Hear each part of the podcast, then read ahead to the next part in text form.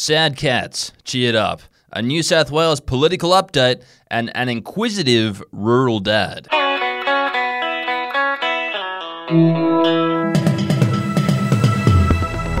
Hello and welcome to the Batuta News Bulletin for Wednesday, the 22nd of March.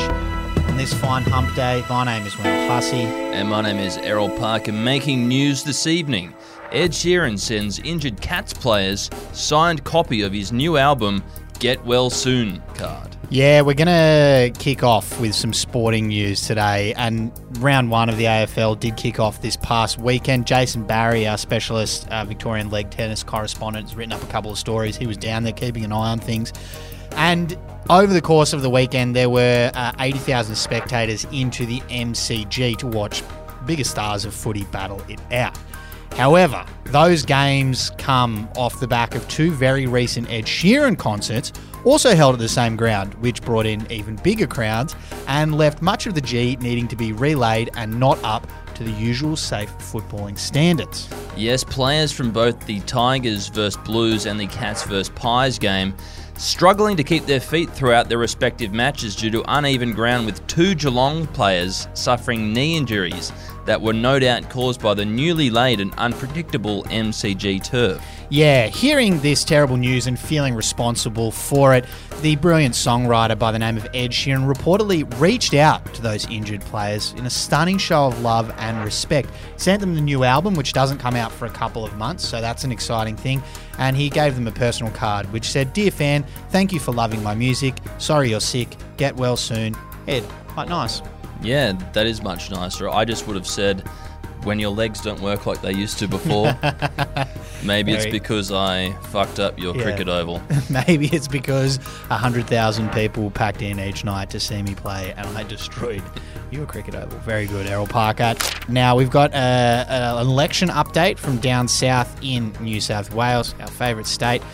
The headline's quite a whopper, so I'm just going to read it out. It mm-hmm. goes New South Wales Liberals promise they won't destroy tens of thousands of small businesses that once made up a bustling Sydney nightlife economy with exaggerated claims of an alcohol fueled violence epidemic, working in partnership with a billionaire who needed to redirect partygoers towards a hideous high rise casino that his entire family's fortune relied on, as well as a struggling Sydney Morning Herald who realised that property related articles are the only thing people click on anymore, and noisy pubs and cheerful youth do nothing but irritate the boomer property investors that their newspapers' last remaining advertisers are trying to fleece with unchecked and unregulated overdevelopment of a once fun and vibrant international city. Yes, Clancy's war against the Glebe Morning Herald uh, enters a new chapter with that one. And moving on to some more friendly news, mm. A rural dad exploring school options weighs up child safety against dream of raising an NRL star. Yeah, we spoke to Batuta Heights dad Kevin Barrington today, and he's drawn up an SWOT analysis this week as he debates the future of his eldest son and that is despite having enough money in the bank to send his son to the Sandstone Institution at Batuta Boys Grammar School. Kevin told the Advocate that he'd prefer to send his son to a school with, you know, a few rugby league values. Mm. He said, and I quote, Yeah, I toured the grounds down at BGS, but the whole place was way too stuffy for me, full of little cunts in ties, and I'm not that keen to watch him play rugby union every weekend. Fair enough. With limited high school options in Batuta, Kevin Wade up sending his oldest son Jonathan to Batuta Boys Marist High School, which is a Catholic institution well known for its ability to nurture the next generation of explosive NRL talent. Now, our quote of the day comes in regards to reported pressures of extreme polygamy, which are driving southern elephant seals to early death.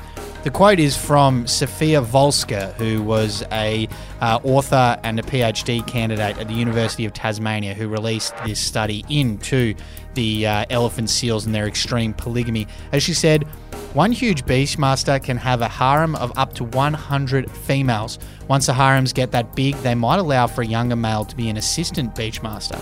Um, but apparently, the pressures on maturing males drive them to gain weight as quickly as possible, resulting in lower survival rates because the males forage at sea in areas frequented by marine predators, too fat to get away from the marine predators. Yes, it seems like uh, what Clancy does in the break room with the iced Vovos. I think. I think he has a few minions that keep him nice and well fed. But look, I think this is in relation to uh, Henry the elephant seal, which has been terrorising uh, parts of Victoria this week. And I don't know, I, I saw him on the news last night. And look, I think me and Glenn McGrath can both agree that that fucking thing needs a hollow point more than anything. He's got a mood and he's got an attitude about him, old Henry. He has a mood, and back in my day, if a sea lion goes mad on the beach, the cops would have shot him. Those are the good old days, Errol Parker. We don't live like that anymore, and that's the end of the news bulletin. Ciao.